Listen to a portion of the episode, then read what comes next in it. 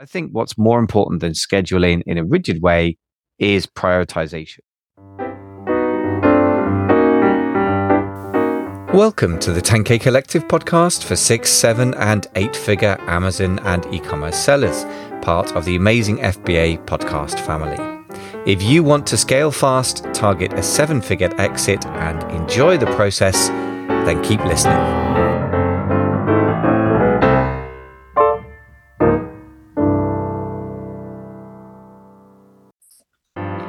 Do you want to grow your business bigger and faster? A free audit of your Amazon business can help you see and avoid threats and find missed golden opportunities. I generally charge $150 or more per hour, but this would be free. You can be a reseller or a brand owner. All I ask is that you're doing a few $1,000s a month in sales already.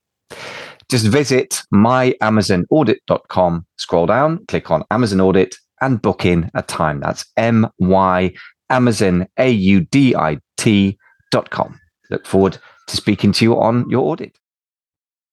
Hey folks, Michael Veazey here. Welcome back to the show. It's been a couple of weeks since I've recorded anything. The reason for that is because I've been moving house. We've also been very busy. My wife and I have both been very busy working away.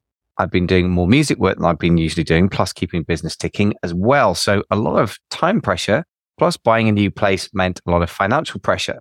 And so I wanted to pass on a few of the hints and tips that I found to be helpful, and not only from my own life recently, which is why it's been on my mind, but also from a lot of Amazon sellers, some of whom are 7-figure sellers, but you still always have pressures in my experience. So let's talk about how to manage time pressure and financial pressure at the same time, because that's the absolute crunch. And that often happens in Q4, which is why I thought it was relevant to you if you're listening to this sometime in December 2023.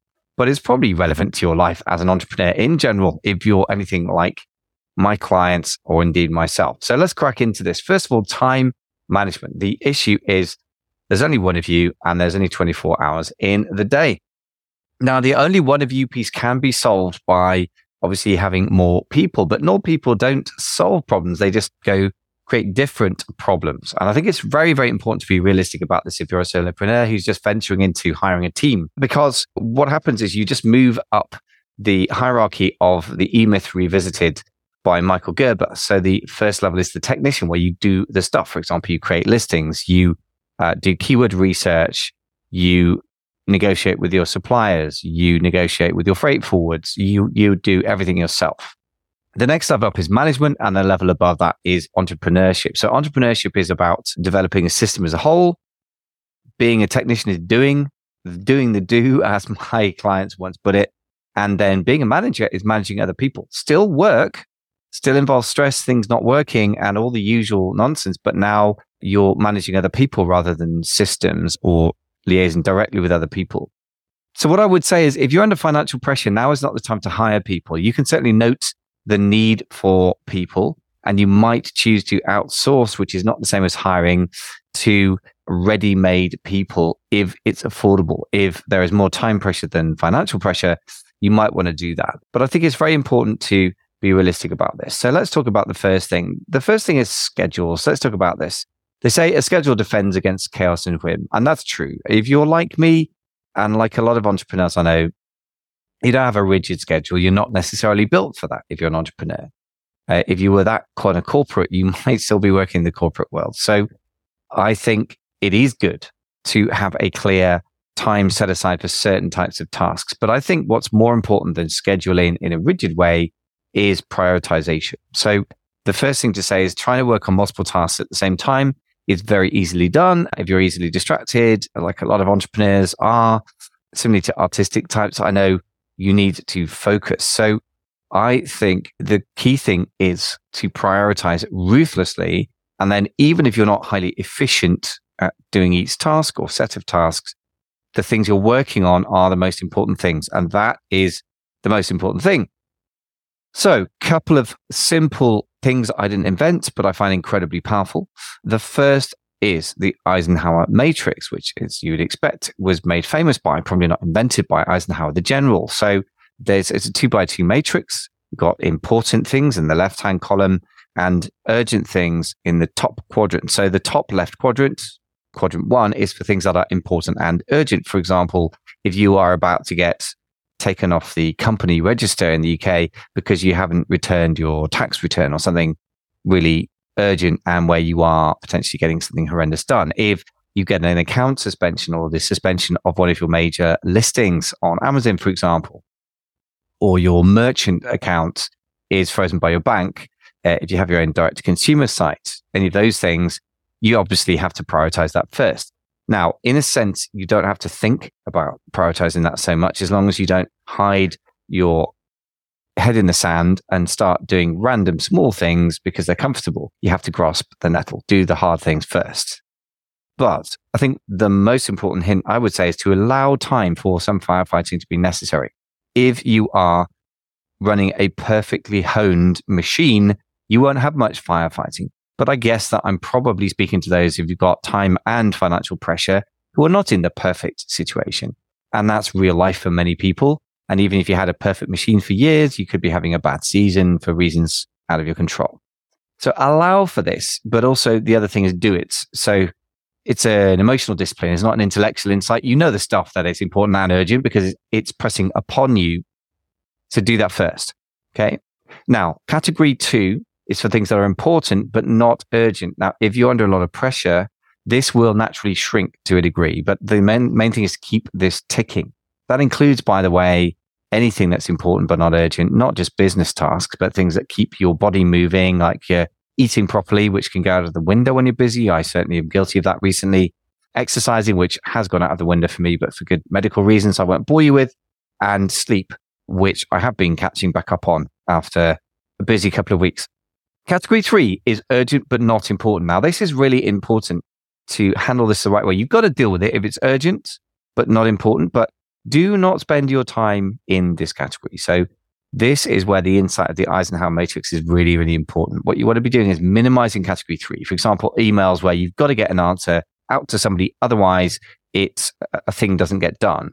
But if it's not important, i.e. it is not a whole shipment that's going to fail to ship or you're not going to not get paid or anything like that, well, don't spend too much time on this. And you may find that actually what you think of as urgent because somebody else is telling you it's urgent isn't urgent for you and your business, if that makes sense.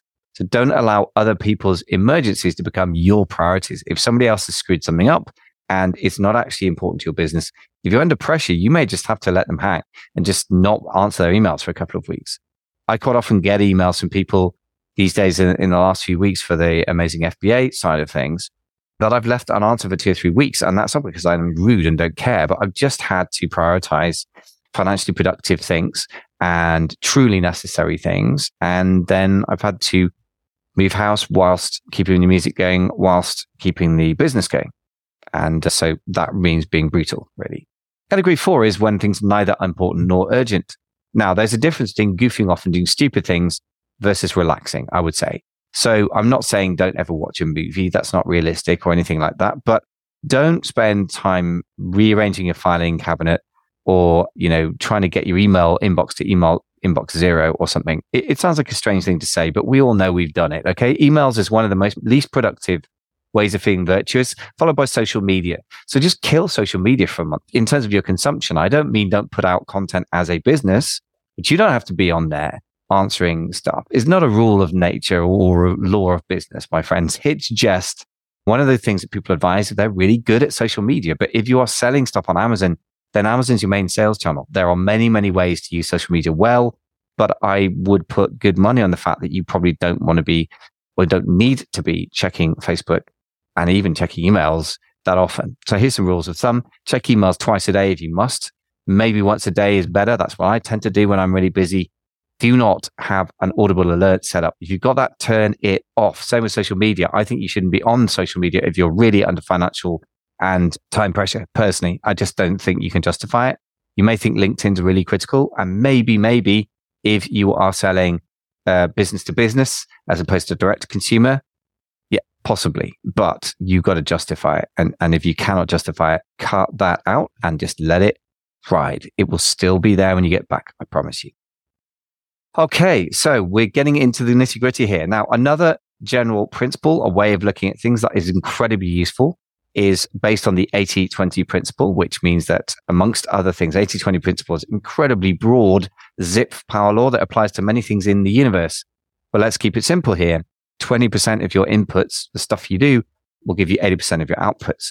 If you take that further, as James Schramco does, then 1% of your inputs will give you half or 50% of your outputs, which is kind of great news, because if you can identify those accurately, and you probably can, if you're really brutally honest with yourself, if you follow the data and if you take a bit of time to analyze, you can probably identify what is the one product, two products. If you've got a catalog of 100 products, what are the 5 products? Literally a handful normally that are really going to move the needle this Q4 in terms of profit.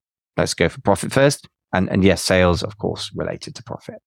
What activities do you do that actually make a damn difference? Rearranging a filing cabinet or trying to get your inbox to zero or answering 100 irrelevant emails is not going to move the needle much. Like, that's not part of the 1%. It's part of the 99%, or so we say 80%, that doesn't do anything much useful. So most of what we do doesn't matter, which is great because you can identify what does matter and just do that. And when you're under pressure, you may only have time to do that. That's okay. You could probably do a 30-hour work week and actually do more good than doing an 80-hour work week where you burn yourself out doing stupid stuff. We've all done it. Couple of thoughts on when to do this. Time blocking is really useful for things that will otherwise not get done, particularly if you have a team and you move into management mode between 9 and 5, you have to manage other people. I remember my dad, he was a lawyer, saying to me, Mike, my phones are open 9 till 5, and my clients call me between 9 and 5, and my secretary wants to talk to me and what have you, but I get my main work done between 8 and 9 and 5 and 6, because those are hours before the switchboard opens and afterwards. Now, obviously, we're in the e-commerce world of delivering products, so it doesn't work quite like that, but there is a similar rhythm to a lot of people's lives. If you're a morning person, get up early. If you're an evening person, work late, and get that the critical task, but that is not absolutely urgent, but an important, done in that time. Now, what that should be, we'll talk about in a second. Automating repetitive tasks is great, but I would argue that when you're under pressure, and particularly in Q4 or your equivalent of Q4, if you sell, summer-based goods like barbecues, camping equipment, it may be that your equivalent to all these things is June, July time, in which case just apply what I'm saying to June, July. But for many of us, Q4 is the busy time. And I would say that is not the time to hire new people and put them into the firing line, because you won't have time to train them properly. And managing people is work. You don't just hire people and then forget it. You hire people and you have to set them tasks. You have to check they're doing it. You have to keep them motivated. You have to keep them retained so they don't leave, and so on forth. So now is not the time to be hiring people. And I would say now is not the time to introduce new tech either, unless there is genuinely a very quick, easy solution. Normally, by the way, that's not how it works, is it? People who advertise software, rightly and understandably, advertise it as being a simple solution to an otherwise complex situation. And I'm sure they believe that, and they create software to do that. In fact, I've had many such people on the show as guests. And I'm not saying they're not honest, but there is always a learning curve. And if you created the software, if you're a software engineer, you're probably not conscious of that. Plus, you've lived with it for 2 years. You're probably not aware there's a learning curve. But for all the rest of us, there is a learning curve. So don't start getting complicated. If anything, I find the opposite to be helpful. Instead of using a ton of extra software, I might cut the software that I use. I don't go through and necessarily unsubscribe unless you're really under financial pressure. But time pressure, I would just cut down the software I use just to the ones that really are essential. And then when the dust settles after Q4 or after your busy period, you can sit back and go, right, I didn't use 80% of my software, because the 80-20 rule applies there as well. And if you're like me, you probably got over 100 software subscriptions. Many of them are free. That doesn't mean it doesn't take time and effort, even if it's free, quotes. Not financially costly, but it all costs time and effort. You may choose to unsubscribe from a ton of stuff. That's a different matter. But don't try and do structural things when you're under time pressure. I think you have to just focus on doing what you need to do and not getting clever. So 2 things not to do. Don't hire an assistant when you're busy, because you will spend a lot of time on that and they won't get the time back immediately unless they are absolutely ready to go. Do you want to grow your Amazon business bigger or faster? I bet you do. If so, a free audit of your Amazon business can help you see and avoid threats and find some golden missed opportunities.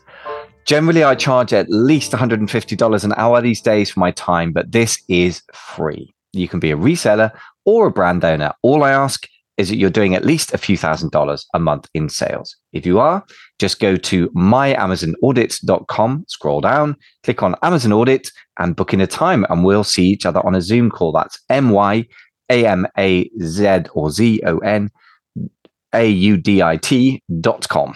Thank you very much for listening, and I hope to see you on a call soon. Thanks for listening to the 10K Collective podcast for 6- and 7-figure Amazon sellers. I really hope you found the show helpful to you. Please don't forget to subscribe to the show. And if you're on Apple Podcasts, please do leave us a quick star rating. It will take you all of 30 seconds to do it, but it does mean we can be found by and help many more e-commerce business builders. I wish you fast and profitable scaling, and I hope you enjoy the process of building your 7-figure Amazon business. Thanks very much for listening.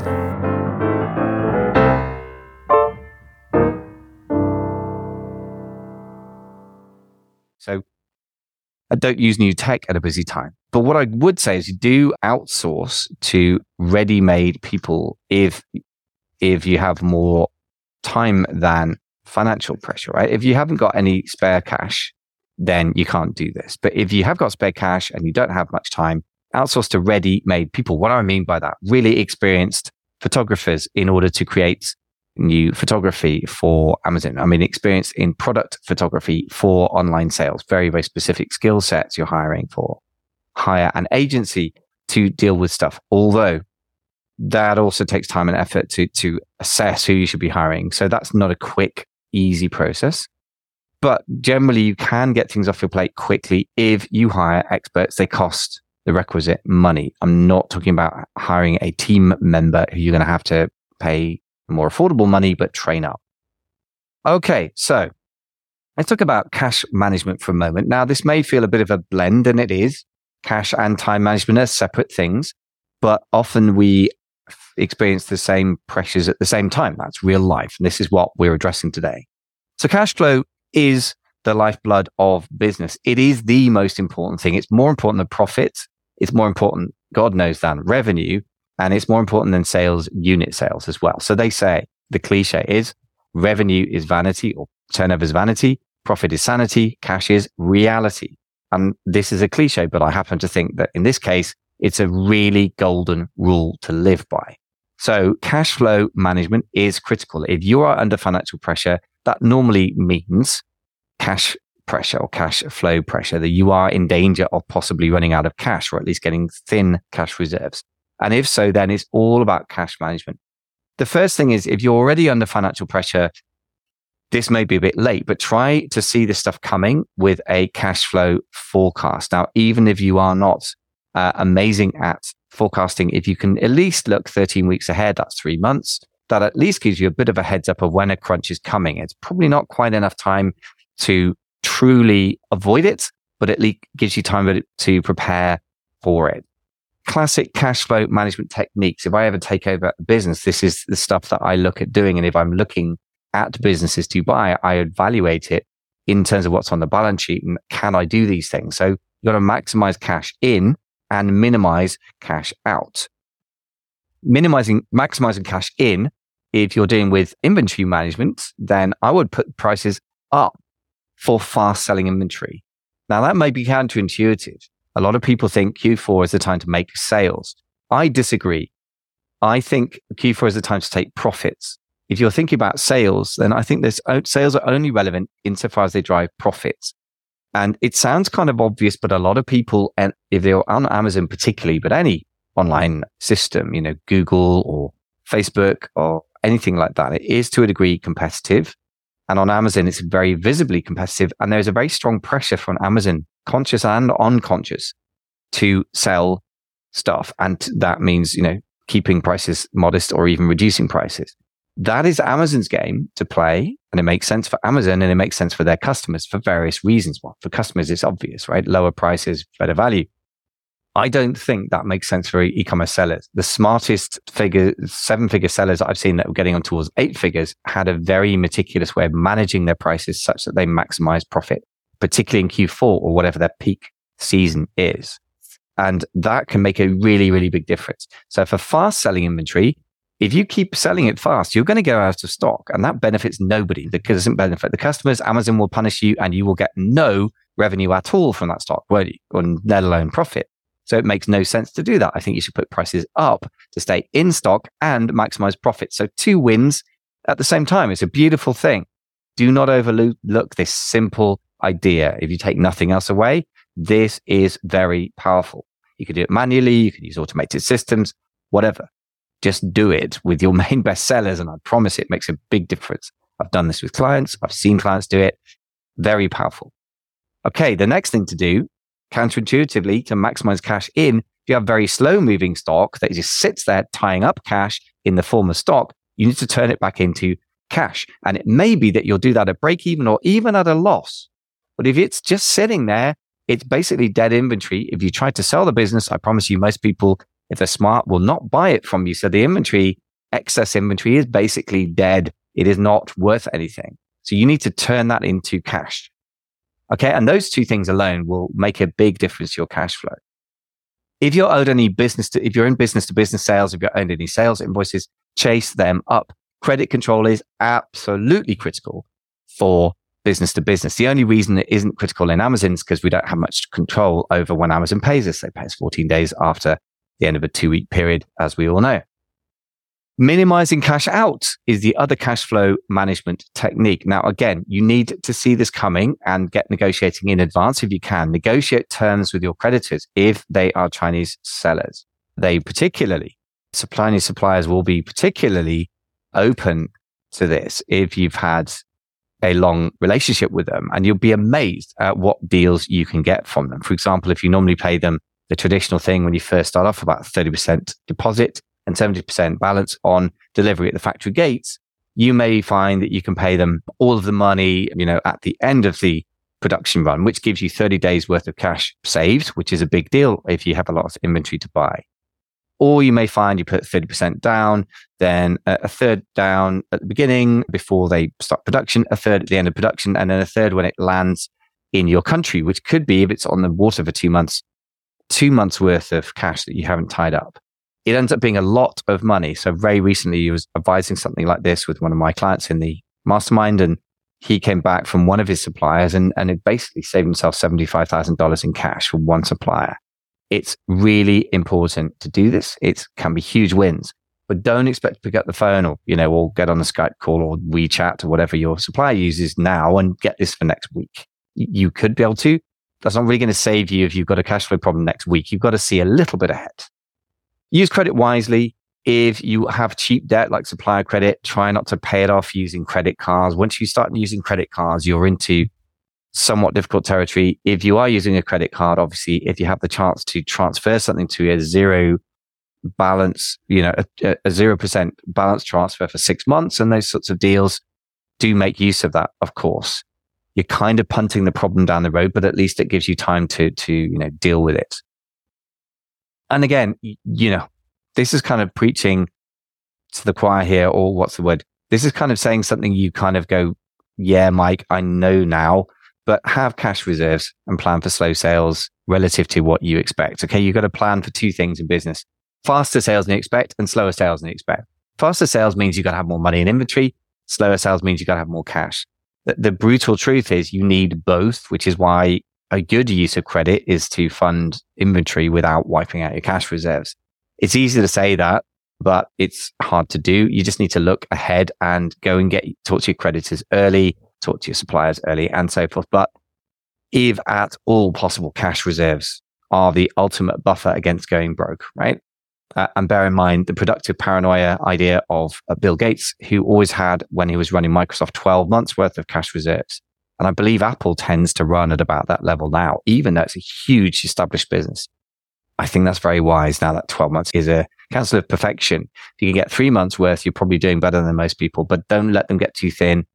Again, if you're under financial pressure, it could be that's because you haven't seen that coming. If you are in that position, Do the other things. Don't stress about it. Learn from the lessons. Learn the lessons here. Okay, couple of things not to do on Amazon. And this is really important as well. Do not try to gain market share during Q4, or for that matter, whatever your peak season is. Don't try and gain barbecue market share or, tents in July. That's an expensive time to do it. It's profit-taking time in your peak season. So you need to do that ideally 2-3 months or whatever you need to substantially establish yourself, get visibility before Q4 or before your peak season, right? So if you're not established with new product lines, don't start doing it now. Do it in January if it's Q4 that yours is your peak time, because it's cheap to gain market share then. Plus you've got the cash from Q4, so it's the perfect time to start doing it. Don't overspend on ads either. The time to spend on ads is, again, when it's cheaper to gain market share. You are not here to beat the competition as such. You're here to take profits, right? In business, period. And particularly in Q4 or whatever your peak season is, assuming you have some kind of peak season, and most people do, then take the profits, right? Use ad spend when it's cheaper, like February, March, April. If you've got a Q4 centric business, it's more sensible time to be spending on ads because you can take market share more cheaply, particularly in January. You may say, well, market share isn't very valuable in January. Well, that's true. But if you take the market share and then maintain it in February, March, and April, then it's valuable, right? Trying to gain market share in December is kind of financial suicide, with the odd exception, I'm sure, that proves the rule. Okay, so I think I've talked about managing the product lines. Now is not the time, if you're under financial and time pressure, to be trying to launch multiple new product lines or even any, but do understand which ones are selling, which aren't, and act accordingly. Really, that's a cash flow management thing that I've talked about earlier as well. Hey, a couple of practical tips. Let's divide this into two things. One is intellectual and the other one is emotional management. Intellectual, use analytics and data. Your intuition is not as good a guide as you think to what your sales are. And whenever you talk to somebody in e-commerce and they don't know their numbers and they guess at them, they're normally misguided by their intuition. And we're all the same. I'm the same. That's why you have to make sure, whilst you don't ignore it, you look at the numbers and you know the numbers and then let your intuition kick in. Never average out your best weeks or months for sales projections, because that's more common than you'd think, and it doesn't work very well. In terms of emotional strength, a couple of stress management techniques. I'm not going to get clever, but don't forget to the power of working out. As somebody said to Richard Branson once at some retreat, what is your biggest tip for increasing productivity? And he said, work out. Simple as that. So physical exercise always helps reduce stress, plus makes you more productive. I find that to be true. Time out. Don't forget that you have to actually have recovery time somewhere in the week. Now, the old religious traditions, I'm not a religious chap, but whether you're Jewish and you have the Sabbath on a Saturday, I believe Muslims have it on a Friday. Forgive me if I got that wrong. Christians have it traditionally on a Sunday.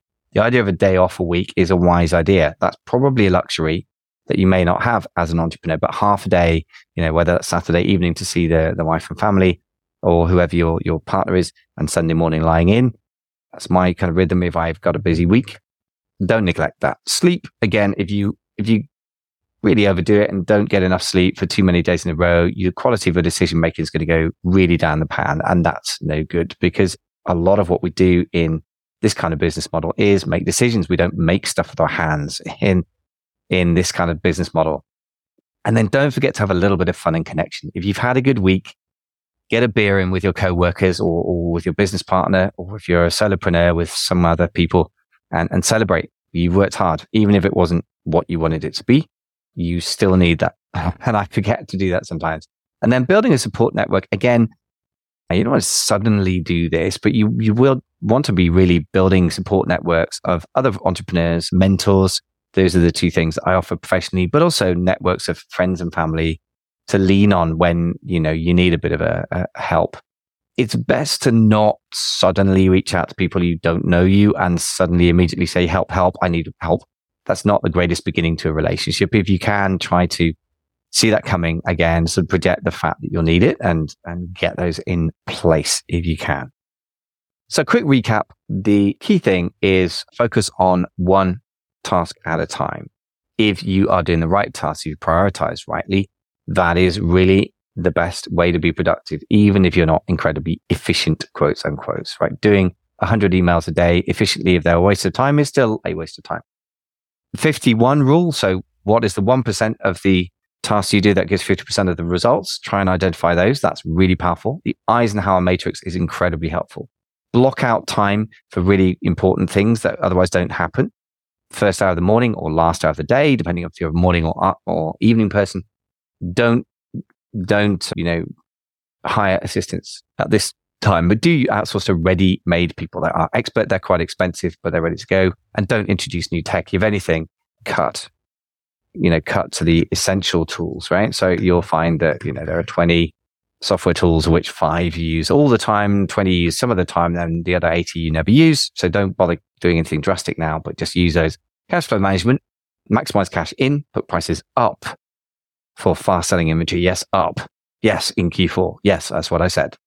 Okay. To maximize profit, put prices down, put prices up for fast selling inventory to maximize profit. Put prices down for slow moving stock. Maybe you make no profit, but you turn it into cash. And if you're under financial pressure, cash is king. If you're owed any sales or invoices through business to business work, chase it up. Credit control is critical in business to business work. Minimize cash out, negotiate with your creditors, and use credit wisely. So try to move things from high interest to low or no interest if you can. And then keep yourself sane and use the analytics. Don't guess. That's it for today. Thank you so much for listening. If you are making under $40,000 or pounds a month, you may want to get an audit from me where I can analyze what's going on and probably help you to make sense, particularly if you're under time and financial pressure, make sense of what's going on in your business. You can get that at myamazonaudit.com. That is www.myamazonaudit.com. And if you're making over 40,000 a month, then talking of a community that will really support you in the tough times as well as the good times. The mastermind, the 10K Collective, is probably for you, worth checking out, particularly if you're based in the UK. www.theamazonmastermind.com is the place for that. Thank you so much for listening, and I hope you survive and indeed thrive, even if you're having a bit of a tough time at the moment. Thanks for listening. Do you want to grow your Amazon business bigger or faster? I bet you do. If so, a free audit of your Amazon business can help you see and avoid threats and find some golden missed opportunities. Generally, I charge at least $150 an hour these days for my time, but this is free. You can be a reseller or a brand owner. All I ask is that you're doing at least a few $1,000s a month in sales. If you are, just go to myamazonaudit.com, scroll down, click on Amazon Audit and book in a time, and we'll see each other on a Zoom call. That's myamazonaudit.com. Thank you very much for listening, and I hope to see you on a call soon. Thanks for listening to the 10K Collective podcast for 6- and 7-figure Amazon sellers. I really hope you found the show helpful to you. Please don't forget to subscribe to the show. And if you're on Apple Podcasts, please do leave us a quick star rating. It will take you all of 30 seconds to do it, but it does mean we can be found by and help many more e-commerce business builders.